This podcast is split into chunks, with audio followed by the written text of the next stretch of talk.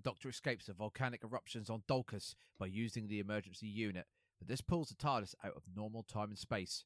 And Dr. Jamie and Zoe quickly find themselves in a land of fiction, where they are caught up in the games of a man known as the Master.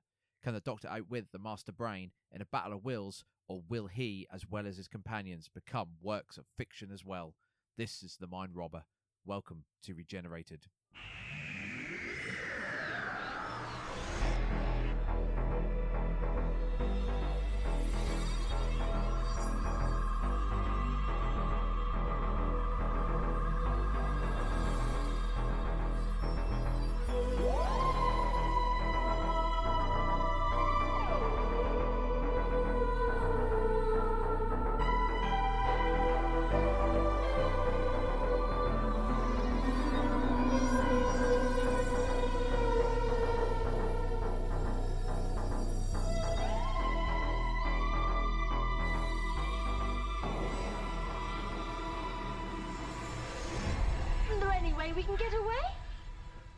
There is an emergency unit, but...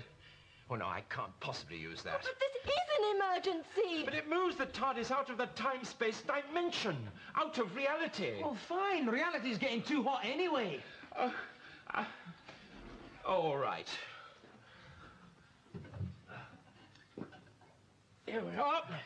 Now then, which end was... Yes.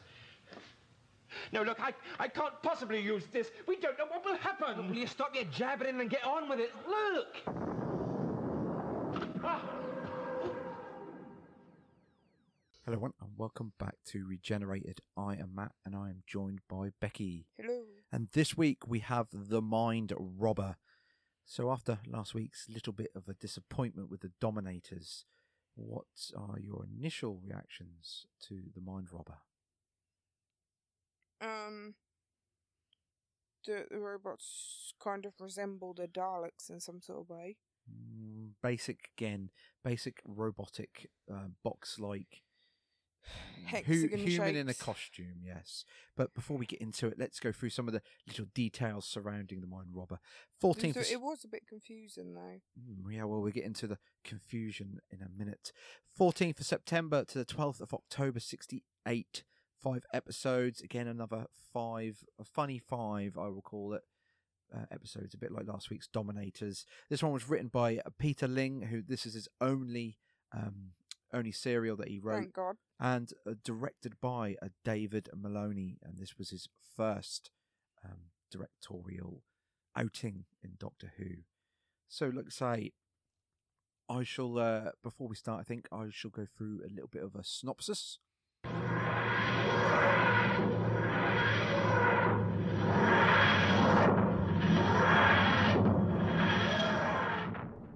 This one is quite a lengthy synopsis, but it gives us near enough every single point that we can touch on. To escape from the volcanic eruption on Dolcus, the second Doctor uses an emergency unit. It moves the TARDIS out of normal time and space. The travellers find themselves in an endless void where they are menaced by white robots. Having regained the safety of the TARDIS, they believe they have escaped until the ship explodes. They find themselves in a land of fiction where they are hunted by a life-size clockwork soldiers and encounter characters like Rapunzel, the Carcass, and Swift's Gulliver. This domain is presided over by a man only known as the Master, a prolific English writer from 1926, who in turn is controlled by a master brain computer. The Master is desperate to escape and wants the Doctor to take his place, while the master brain plans to take over the Earth. The Doctor engages the Master in a battle of wills using fictional characters. Zoe and Jamie overload the master brain. In the confusion, the white robots destroy the computer, freeing the Master. So from the end of the Dominators, they'd obviously overthrew the Dominators, but overthrown the Dominators. Thank you, Becky. Overthrew is not a word. Well, I make up words. You know that. So yeah, they sort of defeated the Dominators. Overthrewed anyway. They defeated the Dominators, but obviously in the ensuing end, they did launch them rockets causing the volcanic eruptions, so they had to sort of escape here from Dolcus. And again, I think I saw it said it last week, is that this is like a continual serial. Mm-hmm. So again, I think this is the second time that they have called the character the Master. So it's a bit of foreshadowing here. Yeah, I was like, well, surely he's not in it yet. Well, yeah, it's really strange that they kind of use it, because obviously the Master becomes like quite a big character in Doctor Who. When you, in Doctor Who, when you say the Master, you think the Master. That's it. You know, so I was a bit, when they said that, I was like, that can't be already, surely, you know, and. Well, when you look back and you hear things like the Master, obviously they're sort of, it's obviously an idea that develops. I could have sworn you said that he didn't come in for a while. Well, I don't think he comes in till John Pertwee's era, really, as a character. Mm. But yeah, it's very strange. This is just like maybe like a thing like last week with the Dominator, the Two Hearts, where it's an idea that they sort of then Easter egg. Yeah, they kind of like developed the idea. They thought, oh, that'll be good. We'll call him the Master, sort of thing, you know. And then they developed like another Time Lord that obviously becomes this like nemesis throughout the sort of serial. So yeah, it's just a bit of a strange thing where they sort of reference the Master here. And like I said, I think it's the second time they've done this. So yeah, a few points from episode one. Like I say, that Dominators end and the sort of the robber, sort of Mind Robber begins. It's the same. I think it's the same ending as well. I think they just use a little bit of footage and sort of splice it into the beginning. Like I say, the TARDIS has issues.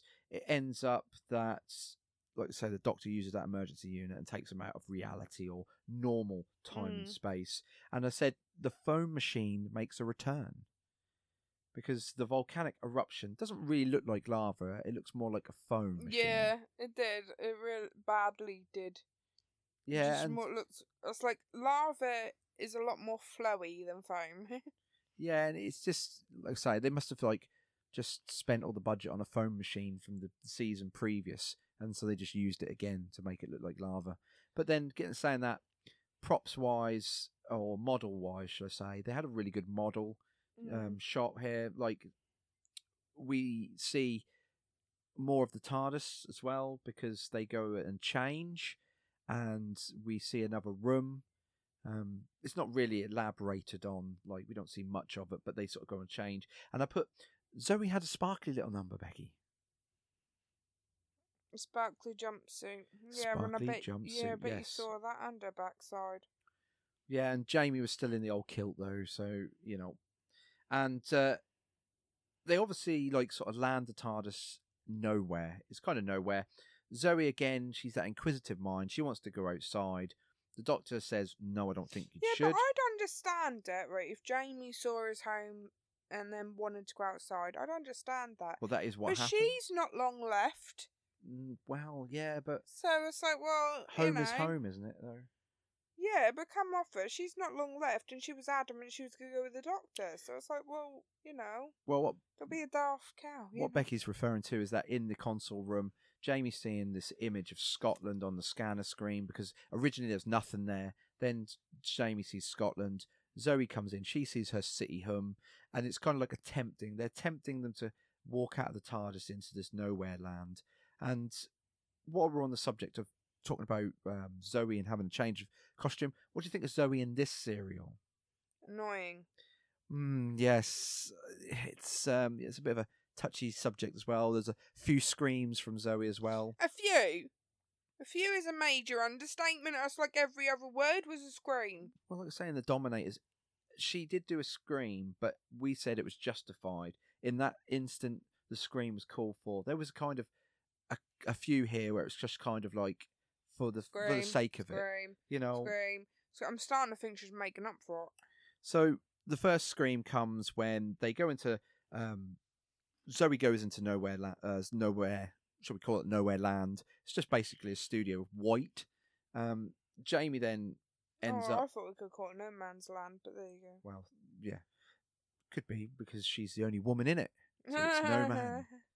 Do you like that one, Becky? No, that's bad. Well, Jamie goes and reports to the Doctor about the scanner, saying he's seen him, only for the Doctor then Jamie to go back into the console room. They see the doors are open, and they put two and two together. Jamie then goes outside. Well, then that's not no man's land then. Well, no, it's one man land. So Jamie goes outside. There's a pulsating that affects the Doctor. And then Jamie and Zoe are reunited. They are kind of lost in this sort of white room. Yeah, but if you're going to go about it that way, then technically it should be one man and one woman's land. Well, yeah. Anyway. Jamie and Zoe, they sort of have visions of their homes again. Again, it's that temptation. The Doctor tries to communicate them through telekinesis, which is, again, it's weird. It's like that he can communicate with his companions through... Telekinesis is moving objects with your mind.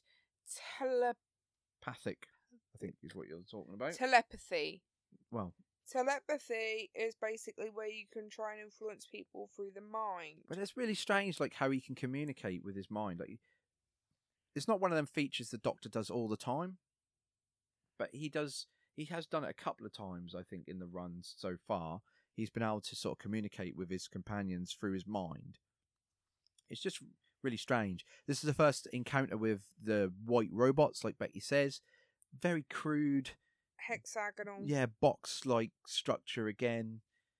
They're not really the most creative robots in the world. The stupid pointy stabby stick. Yeah, they're not the most creative things. They're a bit like the Quarks from last week's Dominators, just a cardboard box. This time the box was kind of cut into, like you said, the hexagon shape and stuck on their head. Maybe what they did was they used the same body from the Quarks, the same head from the Quarks, and they just made longer arms and legs. Probably there is a bit of recycling with the costumes here. Probably recycling the cereal boxes. But yeah. Anyway, the Doctor hears this sort of voice in his head. He tries to fight the voice. Yeah, and I bet they probably had a little thing on Blue Peter of here's one we made earlier. Well, maybe it was a competition run back then.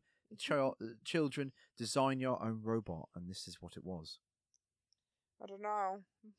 But looked like a 5-year-old had done it. Well, yeah, it does a little bit. It is very basic. Basic?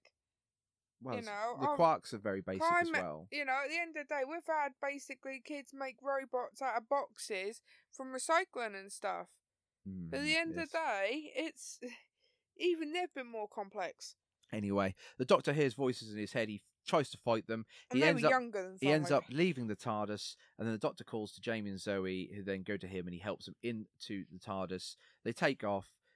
Jamie has this little nightmare about a unicorn, which is a bit poignant for one of the future episodes. And then the Doctor, Jamie, and Zoe they hear this nightmare about a unicorn.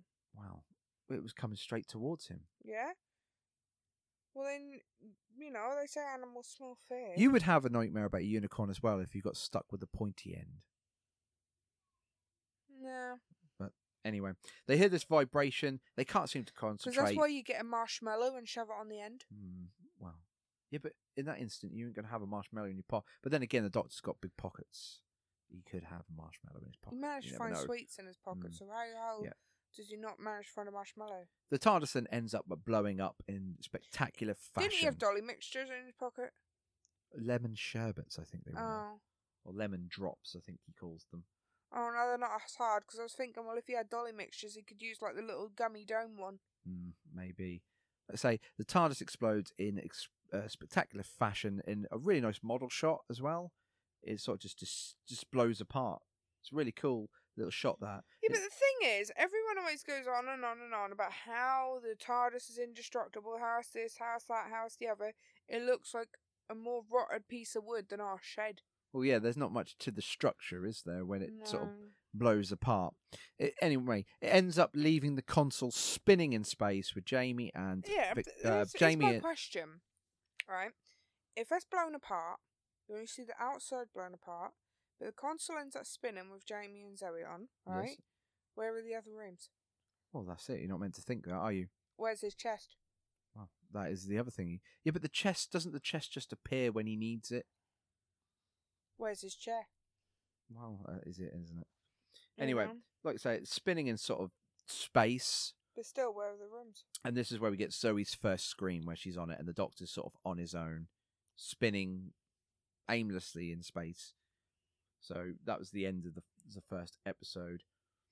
In episode 2, they don't really say what happens here or where the cut is, but in the end, Jamie ends up in this forest-type area with this red coat, because obviously he thinks he's back, or it's somebody from the Highlands. Yeah. Jamie is then shot as he approaches this red coat, and he is turned into a cutout as Zoe shouts for Jamie.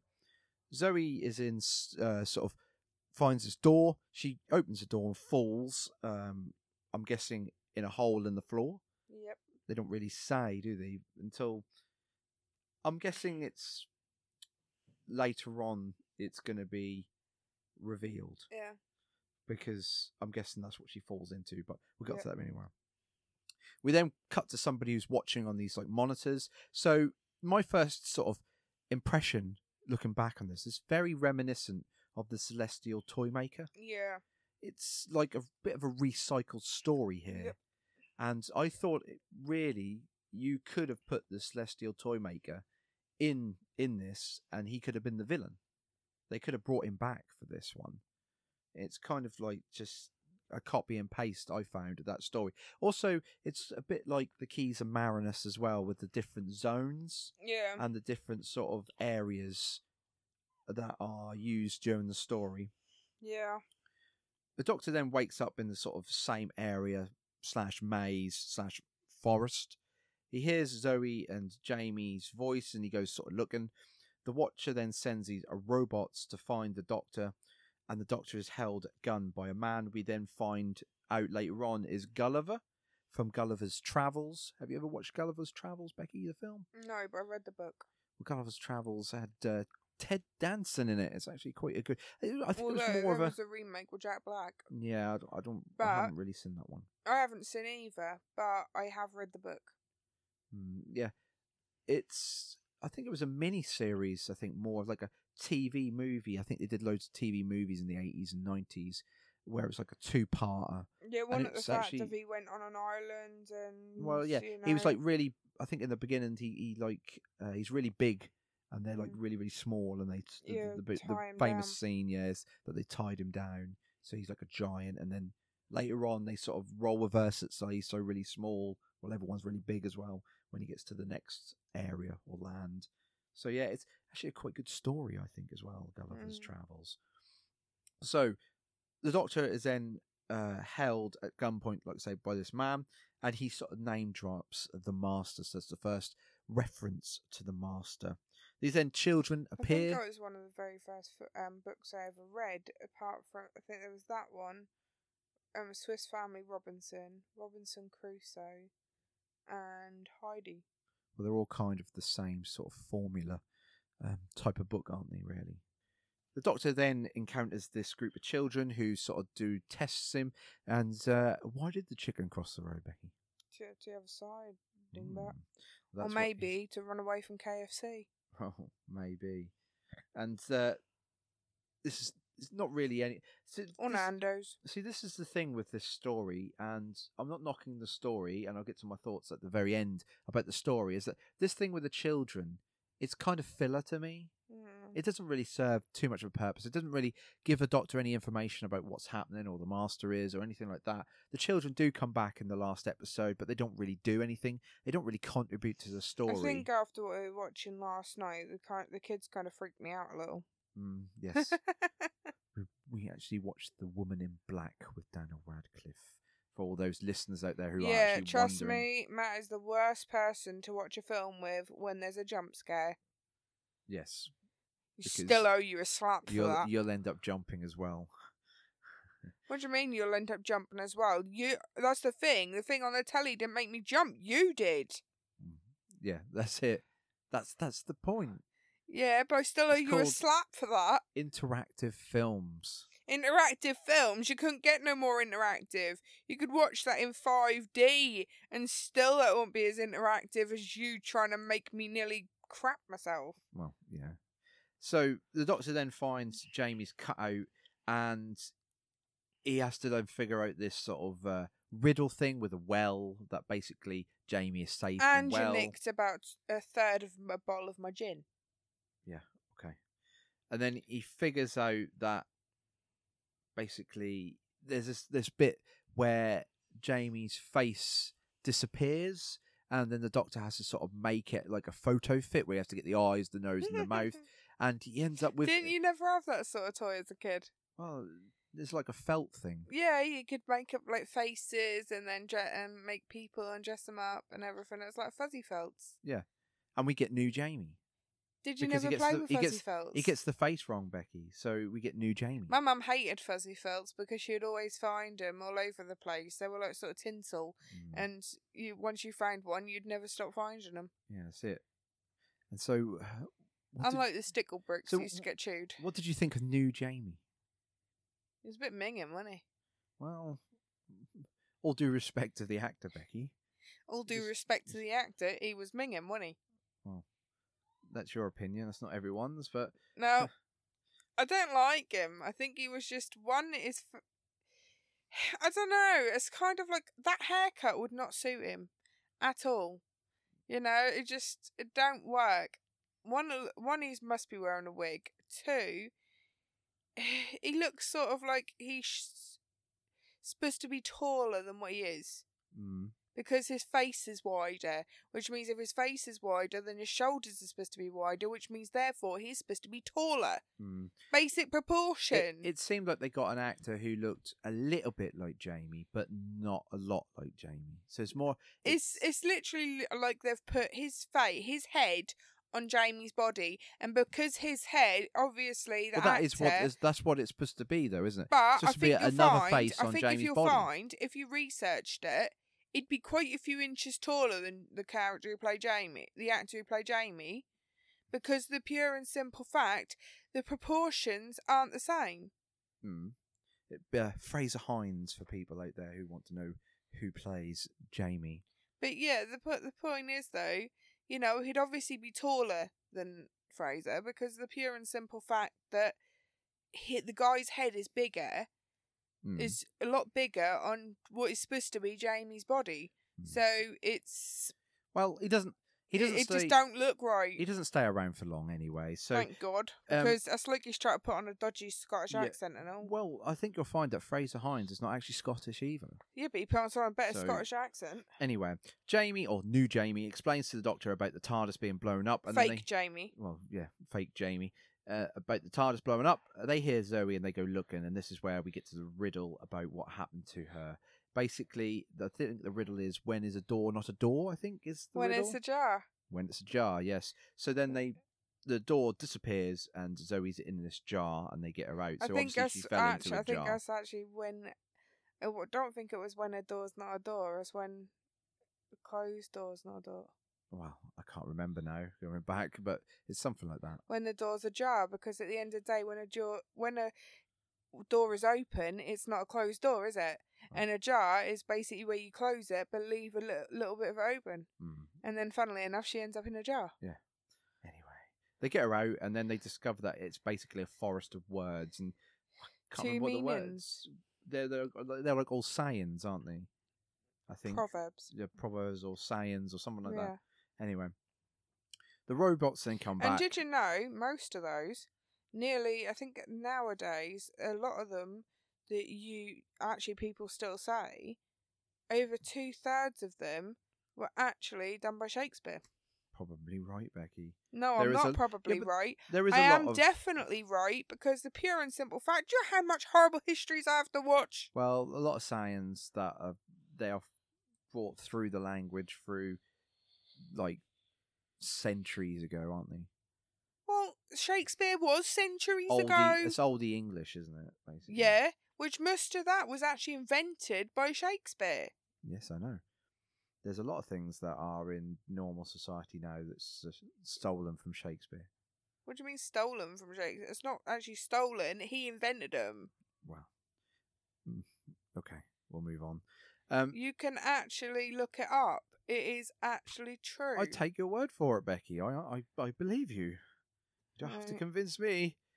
So yeah, the robots then come back. Trust me, I know my history. Dr. Jamie and Zoe have to hide, but I know my history, and better still, I know English. But Gulliver, he sort of gives them away, and then there's these toy soldiers that escort. Because the fact of it's supposed to be fictional characters, which are based in literature... It's a bit funny how you have all these sayings that are from Shakespeare. So Dr. Jamie and Zoe hide, but they are found as Gulliver gives them away, and the toy soldiers then escort the Dr. Jamie and Zoe. Them toy soldiers look creepy. They sort of back them up against this wall where they hear this galloping, and it's that unicorn from Jamie's nightmare, and it starts charging, and that's the end of episode 2. It looks like them toy soldiers look like one of the sort of toy soldiers from Santa Claus 2, and then, but with a creepier face, like a sort of robot face. Yes. It's weird. It's sort of like Cybermen meets, a toy soldier. Yes. So episode 3, the Doctor basically gets Jamie and Zoe to sort of will the unicorn out of existence by saying that it doesn't exist. It ends up turning into a cardboard cutout, just a bit like Jamie did. And then the soldiers return, only for the Doctor, Jamie, and Zoe to make a run for it. They find this house where Jamie goes for Gulliver again. He is shot, and again he becomes a cardboard cutout, and his face ends up disappearing again. Only for then the Doctor and Zoe to work together to put Jamie's face back the way it should be. Back to Jamie. So yeah, so he's not in it for long. He's only in it for like an episode. So and also I found that, talking about episodes, the length of the episodes seemed very short. It didn't seem like they were the good 25-minute episodes that we normally get. Yeah. It sort of seemed like they were 20 minutes. So I didn't actually look at the timings for how long they were, but they did sort of seem to me that they weren't as long. Yeah. They go inside the house where they find this twine, they tie it to the door, and they basically explore a labyrinth.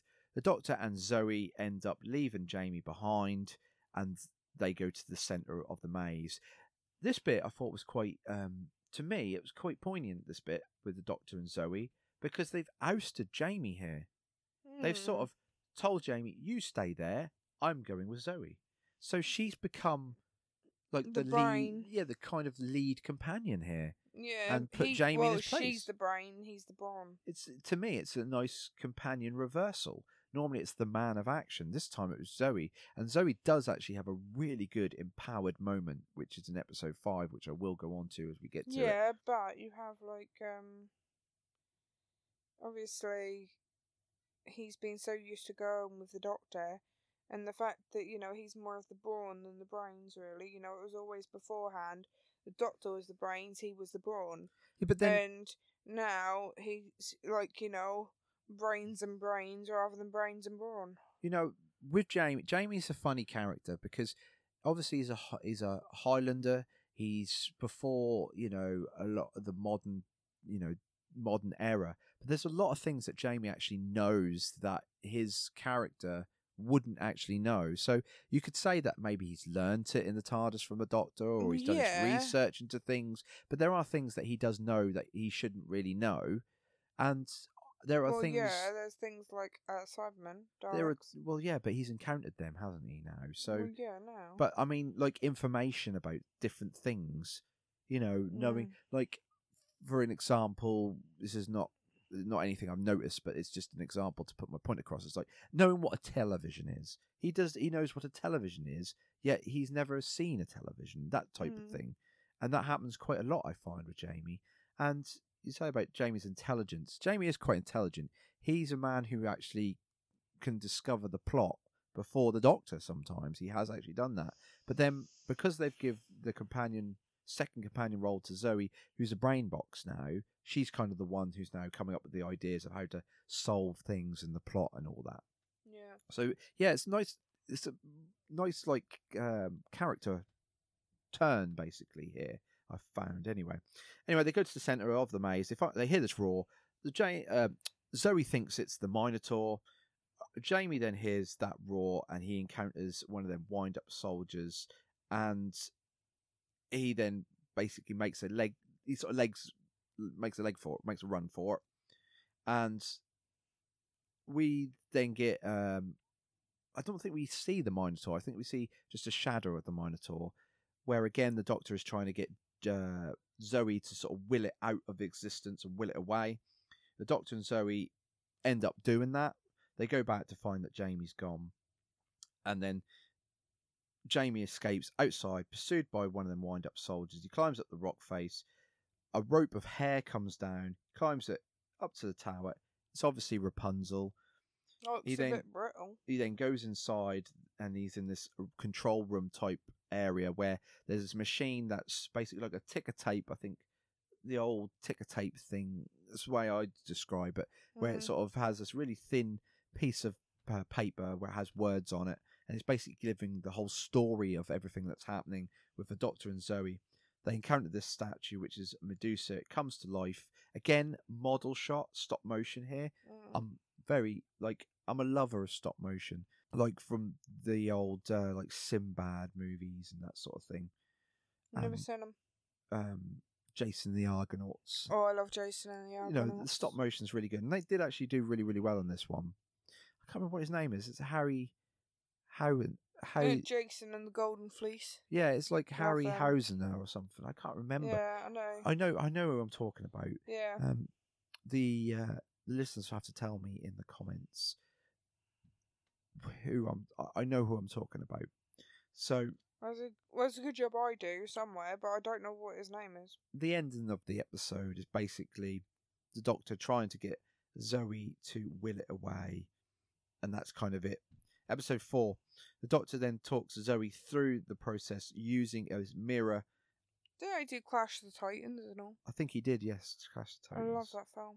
So yeah, he uses the mirror to will it away, or basically turn it back into a statue. Just like Perseus actually did in the original story. Yeah, not the crappy remake. Which one? What, Clash of the Titans? Yeah. Wow, I don't mind the remake. I think the remake's all right. It's not as good as the original, but it's an okay remake. But anyway. No. Jamie then encounters Gulliver again. He has to hide from the search party / white robots. He gets trapped inside this room. The Doctor and Zoe then find what they call the Citadel, which is where Jamie is. They go, it's in the distance, but then they end up encountering this sort of superhero type person called Carcass. What a name for a superhero, the Carcass. You've got like Superman, you know, Green Lantern, all these type of things. Carcass.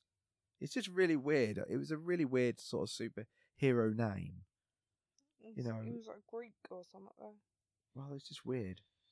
Anyway, this time round, it's a bit of a role reversal because the Doctor's never heard of Carcass. He then needs to believe the character.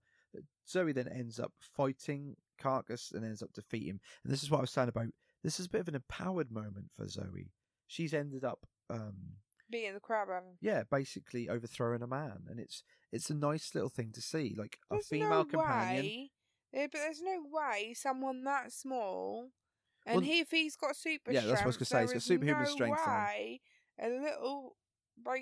a tiny person like her is going to basically flip him over like that. No chance. Well, it doesn't really matter how she does it. The fact that she did it was the better thing. You know, finally a woman has actually overpowered a man in this series, in this show, and now this is a step in the right direction to equality. Yeah, but then if she can handle herself, what's with all the screaming?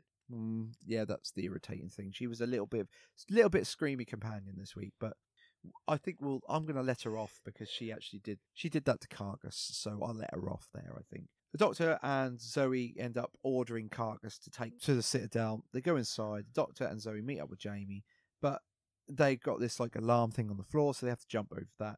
Jamie shows Doctor the words machine.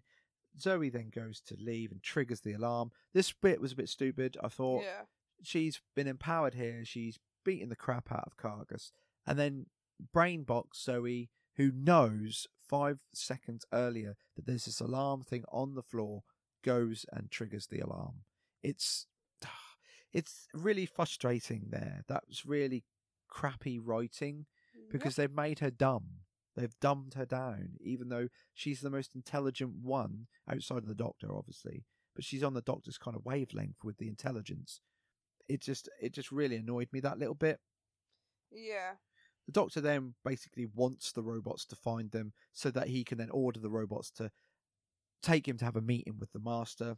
The robots then back the Doctor, Jamie and Zoe into this doorway room where this man is sitting in his chair with these like electrodes into his head with this machine behind him. We're then introduced to him. He is like this writer slash the master. Jamie and Zoe then basically sort of quickly get away to look for a way out. They kind of do this behind the Doctor's back. The master then basically says, or the writer says to the Doctor that all along he basically wants the Doctor to take care of his place as he's ageless. This is also another thing. First, we're introduced to the Doctor as being ageless. He wants the Doctor to take his place as he is now getting older. He isn't exactly ageless, otherwise he wouldn't have wrinkles.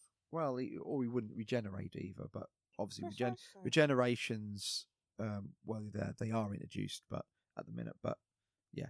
Anyway, the Doctor is then kind of blackmailed into cooperating as Jamie and Zoe have been overpowered by the robots and trapped inside a book. And basically, that's the end of episode 4.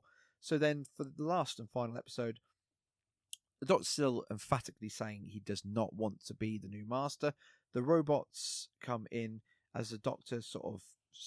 This is a funny moment from Patrick Troughton's Doctor here. He says, well, I bet your robots can't climb, can they? So that's what he does. He ends up climbing and getting away from the robots.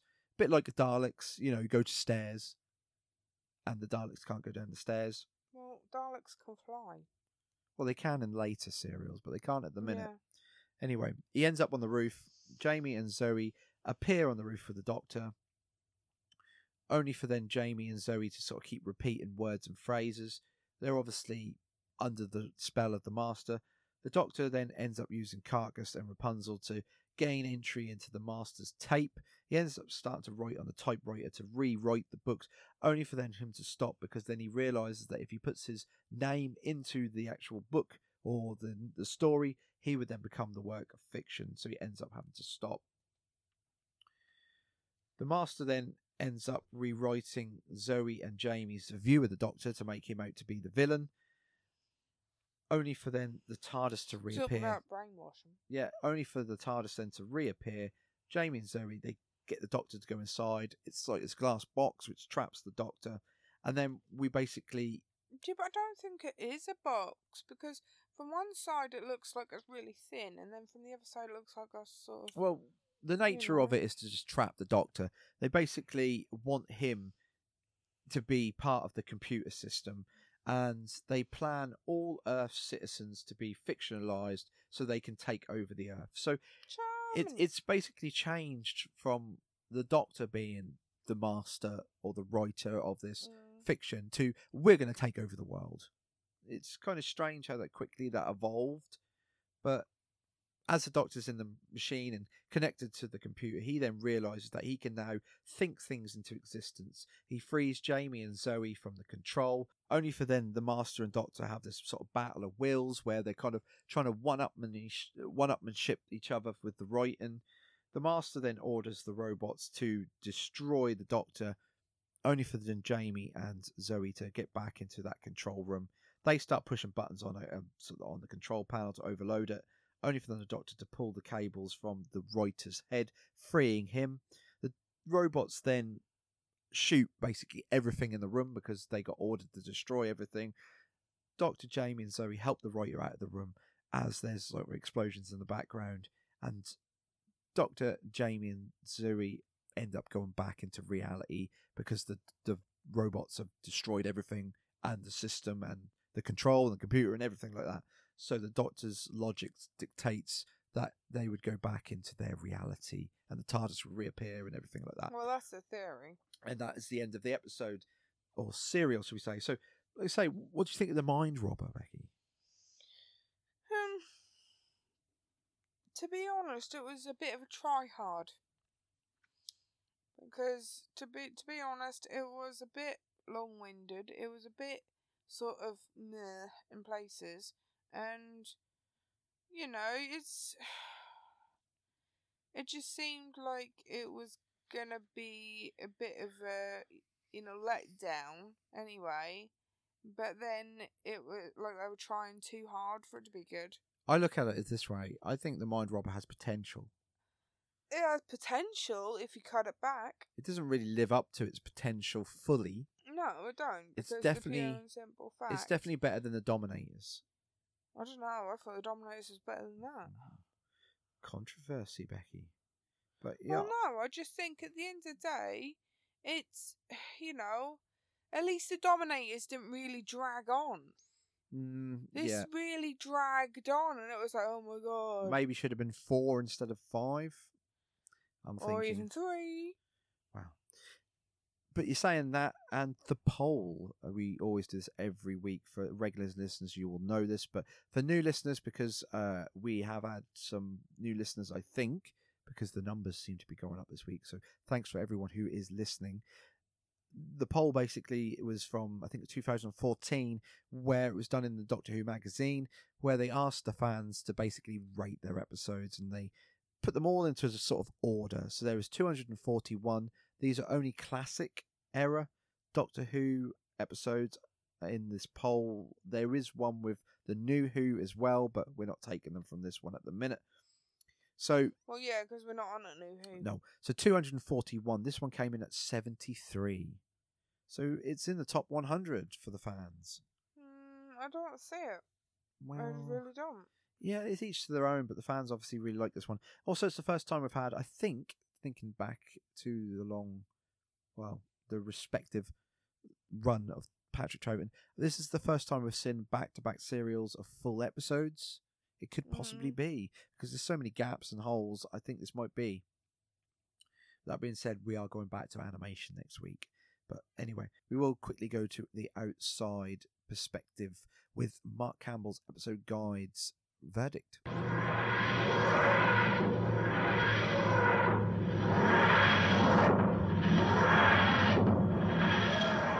Written with great intelligence and humour, this deeply satisfying slice of weirdness is as fresh, funny and scary today as it was all those years ago. 10 out of 10. I really don't see it. I really don't. So yeah, Mark Campbell give it a 10 out of 10. He's only 10 out of 10. I find it hard to believe when he's so critical about other people, other ones that are better. Oh, we've seen a lot better than that one. I just don't understand how that's a 10 out of 10, but something we've seen that's better is only a 6 or a 7. Well, it's like I say, Becky, everyone's opinion's different and everyone sees different things. So Mark Campbell's obviously watched it and thought, that's a really good serial. It's got enough to warrant a 10. I don't think it's got enough to warrant a 10. Like I say, think the story drags. I think there was basically unnecessary screaming. There was so many characters in it that need not be in it. Like I say, for the new listeners, you know, by all means go back and listen to other episodes. But to give you sort of a summary of our ratings, we haven't actually given any episode yet a 10 out of 10. I think Mark Campbell's give 3, I think it was. We did tally it on a previous episode, but yeah, he's given, I think it was Unearthly Child, he gave a 10, and this one he's given a 10, and there was another one he gave a 10 as well.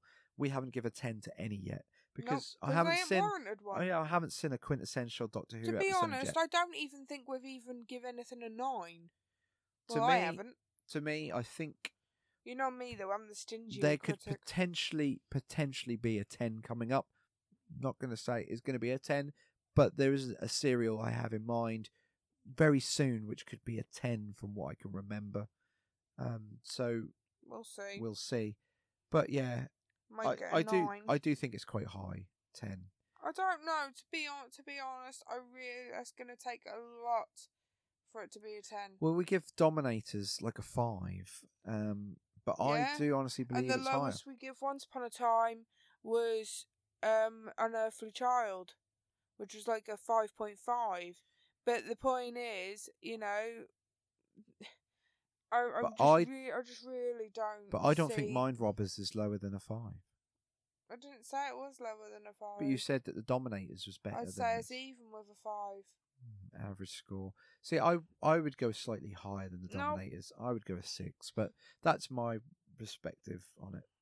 No, I'd still say a 5. Well, like I say, we'll agree to disagree. What do you think at home, listeners? Do you think that The Dominators is better than The Mind Robber, or The Mind Robber better than The Dominators? Let us know on the social media, which will be in the description and everywhere that you get your podcasts from. It will be in our little, let's say, description area. And next week we have The Invasion. We're going to 8 episodes next week, Becky. Oh, God, really? It's an 8-episoder. And I think it's 2 animated, 6 in the archives. So, sadly, gone back to a little bit of animation, but I think I can remember this one being not too bad, actually.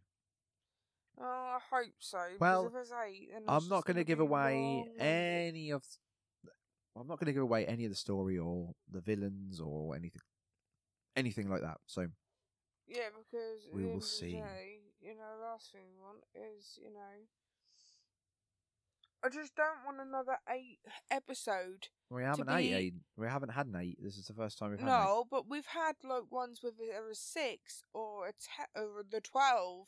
That have been really, really, really tiring to get through. The trouble with the Daleks Master Plan being a 12-er is we had to split it into 3 episodes because we had to sort of watch it in short bursts. And there's, it's not just that.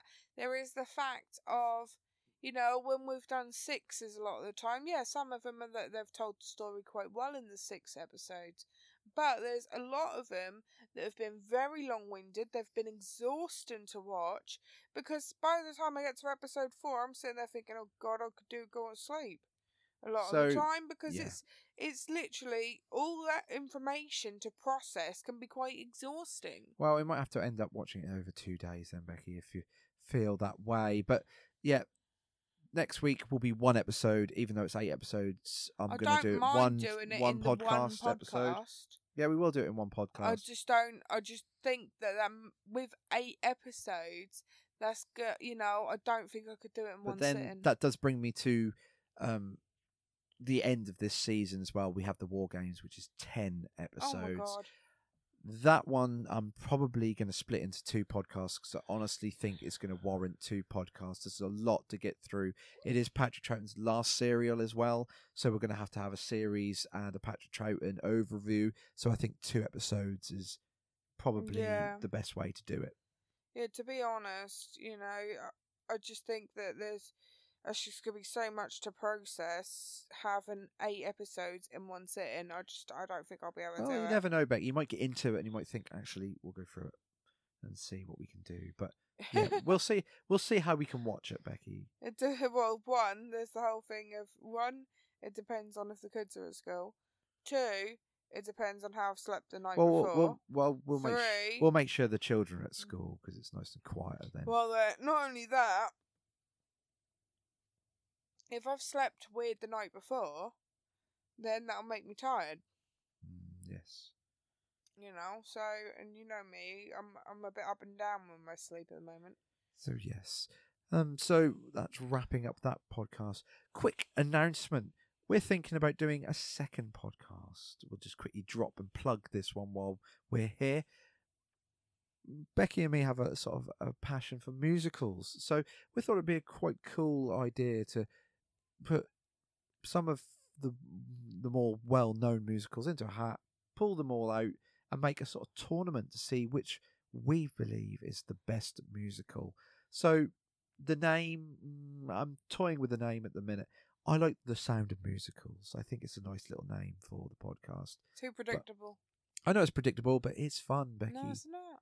Well, if you can come up with a better one. I came up with 4 suggestions when we were painting a fence, and every single one you were like, no. So obviously the same format as Doctor Who in a way. There will be an introduction, then we will draw the musicals out of a hat and another podcast, and then we'll obviously watch them and then go through some sort of rating system, point system. We'll figure that out. So we're just dropping that in there. That'll come. That'll probably be once a month, I'm thinking as well, because obviously this podcast is taking the main bulk of our time. So to do it once a month, I think, is reasonable. So you have to keep an eye out for that one. More details coming on that in the future. But then we have a slight problem because, you know, are we going to just go for musicals that are on Blu-ray or DVD, or are we going to go on stage musicals? Well, again, because there are a lot of stage musicals that are recorded. Yeah, but that's all the info that we will discuss in that podcast. Trying to keep this on Doctor Who. We will keep, like say, up to date on that one. We'll probably get that intro recorded within the next week or two. So, like say, I will leave a link to that in the Facebook and Twitter. So, let's say, look out for that. So, wrapping it up, we will now go off and watch 8 episodes of The Invasion, hopefully in one sitting. And then we will share our thoughts and feelings about that. And if you didn't hear that, that was me rolling my eyes quite loudly. Well, you got to be in it, Becky. I know, but I'm just that whole idea of 8 episodes is just, it's exhausting thinking about it. I think, it. From what I can remember, I think you're going to be happily surprised. I think you'll probably do it in 8 in one watch. I don't know. So, anyway, until then. I think we'll leave it there, and let's say The Invasion next week, next Sunday. So I will say goodbye. Either that, or you can bribe me with chocolate. Maybe we'll have to bribe you. You shouldn't have to bribe you. It's Doctor Who, and we all love Doctor Who.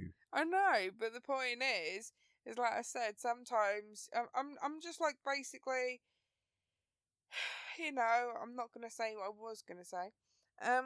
You know, sometimes I'm like a horse that just needs to be sort of pushed that few extra miles till it gets to the grain, you know? And on that note, I think we'll leave it there. I was going to say old nag, but you'd basically say something, so... Becky up. Conjuring up an image of a horse. So, we'll leave it there. So, I'll say goodbye, and say goodbye, Becky. Bye-bye. Bye-bye.